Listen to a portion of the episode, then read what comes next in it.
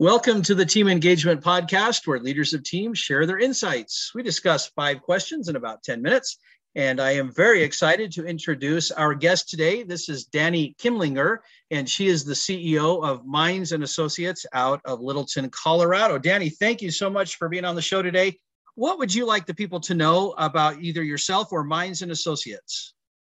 Sure. Thanks, Sean. And it's really great to be here. Um, so, Mines is a national business psychology firm. Um, so, we provide behavioral health services as well as organizational development services, um, both nationally as well as actually we're getting our footprint internationally as well in the last couple of years. So, well, that's exciting. You're able to expand a little bit. That's awesome.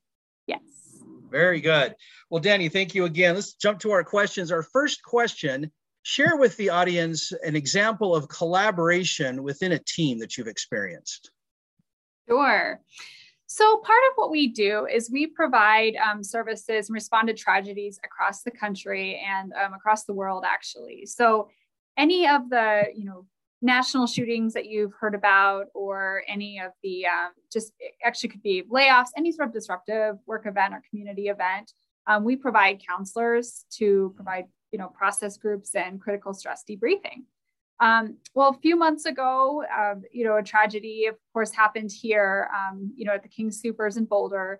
We had a shooting. Um, this isn't uncommon for us to respond to. However, it was really interesting um, from a collaboration perspective how this played out. Um, we've been remote for, we're still actually pretty remote right now with some people coming in just flexibly, but during the tragedy, we were really remote. And it was just really um, powerful to me to see different people across the organization making suggestions um, as to how to respond. So, not just having the counselors on site to different organizations that were impacted, we were doing that. But they, we also had people from our call center, let's say, who contacted us and said, Hey, have we thought about the reporters who may have responded to you know mass tragedies in the past and how the secondary trauma might be affecting them have we thought about um, you know since we are virtual right now and most of the world is virtual right now have we thought about maybe having process groups or support groups that people can access? Because not everyone works for a company that can offer counseling on site those kinds of things. So the collaboration piece it was just so powerful. I felt like um, it really brought us even closer together. And i loved that we had people from all over the organization who were willing to um, to bring their suggestions and thoughts and creativity. So, and then people that offered to spend their nights and weekends, because we actually had process groups that we offered virtually on the nights and weekends for people that maybe couldn't attend during the workday. And these were anonymous, um, you know, supportive, so on and so forth. So um, that's a recent example of collaboration that was really powerful. Um, just really pretty amazing, different lenses from around the organization. Well, and that's such a fantastic example because you did have input from different areas within the company. And that's that's the epitome of what mm-hmm. collaboration should be is the opportunity to hear from different perspectives, as you pointed out, and and hear what different ideas people see from their point of view on how it's affecting the people that you work with. So that's a mm-hmm. fantastic example. I really appreciate you sharing that. Question number two I hear from other leaders of teams that it can be a challenge to measure engagement. Tell us your thoughts. Yeah. Uh, well, all right. So I have an HR background. And so measuring engagement has always been something that's come to the table of, you know, how do we measure engagement? And, you know, oh, we're bringing on these new services or tools or programs. Like, how do we make sure that people are engaged and they're enjoying them and appreciating them and all those things? So I think there's the objective ways that we do that. Um, so, you know, employee engagement, satisfaction surveys would be an example. Um, I think we get some information from things like exit interviews, stay conversations, those things. Um, but I also think that, in my opinion, um, maybe not the most popular opinion on this, I think that the subjective hints and nudges that we get as leaders about engagement, um, they're more powerful and I think they're more telling. Um, and they also allow you to react in real time. So, give you an example, it's a little more concrete. I think that, you know, if you are holding meetings and your team members are all participating, they're positive, they're creative, they're thinking through things, um, they're offering their insight, input, expertise. Um, that's a good sign of engagement. Um, I think then also though, you if you see that there are people who are coming to the meetings, they're not ready, they're they seem distracted, maybe they're negative, so on and so forth. I think that's an opportunity to check in with them directly and see what their thoughts are. I'm also, Sean, a really big fan of one on one meetings regularly. So, um, you know, we do this in our organization, did this before the pandemic, but it's become even more important. So, every week, anyone that directly reports to us, we're having at least a 30 minute meeting with that staff member. And even if we don't have an agenda, there's still an expectation that there's a connection. So, you might be talking about um, your, you know, employees' kids um, being sick, having a cold, or you know, the next PTO opportunity. But just having that connection allows for you to pick up on some of those hints around engagement and you know and make changes quickly versus waiting for that survey and then trying to figure out where and when to go. That is, you've really detailed very, very well, in my view, how to use the tools and like the surveys and those kinds of things but use those as a springboard to lead into the discussion, whether it's small group, whether it's one on one. I love how you describe that because I, I completely agree with you, by the way. Um, it, it, you need both. You can't just have the one tool and assume that you've got it all. That's one way to measure, but nothing's ever going to be one on one interaction. And so I love how you described that whole process of, of how you, you walk through that. It's a great comment. Question number three, excuse me, Dani, based on your experience, is there a an, a, an attribute or a quality of a confident leader that you'd like to share? So, this is a, really interesting question. I think that a characteristic that I find really powerful about leaders that um, can be hard to get to as a leader, um, and I'll say that it was it was hard for me, um, is vulnerability. And I, I'm, I, what I mean by vulnerability, I guess, is assessing what you're good at, what you're not good at, and being very clear about that, and then ongoingly assessing that. Why is that so important? I think that we have teams. You know, if if we were um, able to do all the work in the world as one person, then we wouldn't need a team. But we have teams, and it's good to be clear about um, you know what you're not good at. So I am much better with big picture, strategic kind of things. It's also where I energize, I have fun, I love talking and thinking through those things.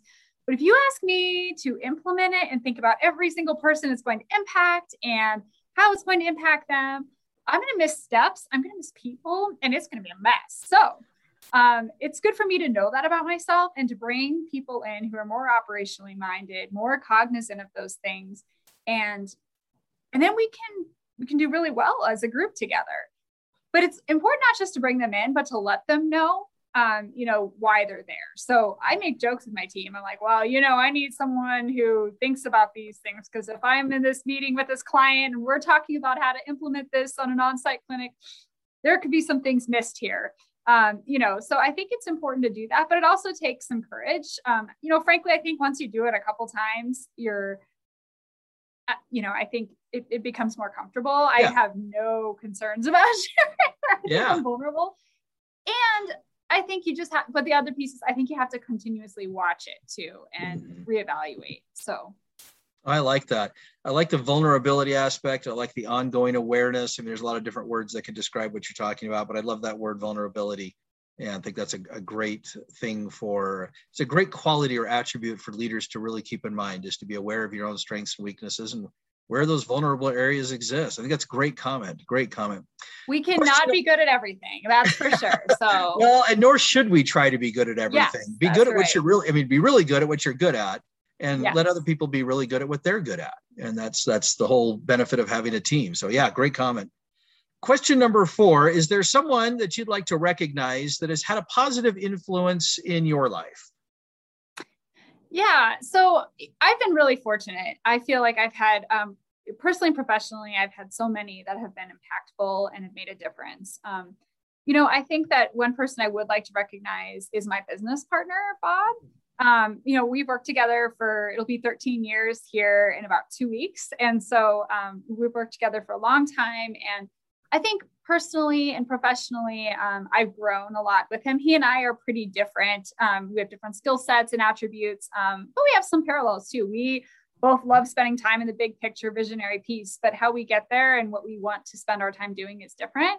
Um, he, I'd say um, academically, he's always been a, a really big support of mine. So I started at Mines when I finished my bachelor's degree and then, um, you know, got my master's as well as PhD while working here. And I feel like we were able to evolve my position um, accordingly. So, you know, when I was, you know, working on my MHA, there was an accounting stint, and never in my life would I ever apply for an accounting job. But there was an opportunity for me to have kind of a rotating um, opportunity there due to someone being out of the office for some time. So, by the way, that was my worst ever kind of uh, opportunity to hang out in business accounting, not me. But it was a really good opportunity. And um, I learn a lot from him and just, you know, how he works with people. He's a universal personality, gets along with everybody, can make, you know, he's a psychologist by training. So you'd expect probably that he would have some skills there. But um, he's been very impactful and um, has become a, a, really, really good friend as well over the years. So that's awesome. Thank you for recognizing him and, and what, what, how he has contributed in a positive way to your life. So that's a great example. Well, our last question, Dani, tell us a little bit about your first job. Okay, so my first job, um, I kind of have had two. So I started pretty young um, modeling, which um, you know that was kind of I, I guess my first paid job. Although um, I think that the position that when I think about my first job, I really think about my first job at Subway. Um, so I worked at Subway when I was 17 years old, and um, you know I, I, moved up pretty quickly to be an assistant manager, so on and so forth. I actually only worked there eight months, um, but it was it was an interesting um, experience. We worked with different um, kinds of people and whatnot. Um, I, I, decided pretty early on in there that maybe some of the food service stuff wasn't my you know area of talent, expertise, those kinds of things also the hours were um, were challenging, but I, I I, I, that's where I learned that I wanted to be um, in a leadership role down the line because I think when I moved into that um, assistant management role, um, I felt like I was in a position where I could remove barriers. I could, rem- you know, I could um, advocate, you know, um, so you know maybe this employee gave someone four pickles instead of three, which um, you know is something that's expected, but you know they made this client or this this patron's experience really positive. And so, you know, I think um, being able to to verbalize that, so on and so forth, was was um, really important. And learn a lot of other things too, like logistics of you know working in a store. So sure. I would say that was probably uh, that. I think about that as my um, first job job, even though it, job. I guess technically was my second. so. Well, I, I, I, yeah, that makes sense. That uh, and that's that's part of the uh, the fun of this particular question is that uh, yeah. a lot of a lot of times the guests are asking, well, what do you mean by my first job? Is it the 1st uh-huh. you know, W two job? Or are we talking about when I was a babysitter or mowing lawns or whatever it was? Yeah, so, yeah. But the but what I love about your answer, Dani, is that you shared why and what you learned from mm-hmm. the job, and that's really kind of what we're hoping to pull out of that uh, that question is what are some things that you learned from that first job that that uh, influenced where you're at now? So I love that you talked about the leadership aspect and that, that's now led to where you are now as a very successful leader of, of your company. So that's fantastic. Dani, thank you so much for being on the podcast today. How can thank people you. find you? Um, I'm on LinkedIn. I have a pretty unique name. Um, so, you know, Dani, D A N I, Kimlinger, um, K I M L I N G E R. And um, I think I'm probably the only one on there. Um, also, you know, you can you know, link with me there. Um, Twitter, same thing. My handle's Dani Kimlinger. Um, I'm here if, if I can help or support you in any way. Fantastic. Thank you. This Thank is Sean you. Richards with the Team Engagement Podcast, where leaders of teams share their insights. For more ideas, you can go to teamengagementpodcast.com. Again, teamengagementpodcast.com. We also encourage you to subscribe to the podcast and the YouTube channel where you can watch the videos. Thank you very much for joining us and have a great day.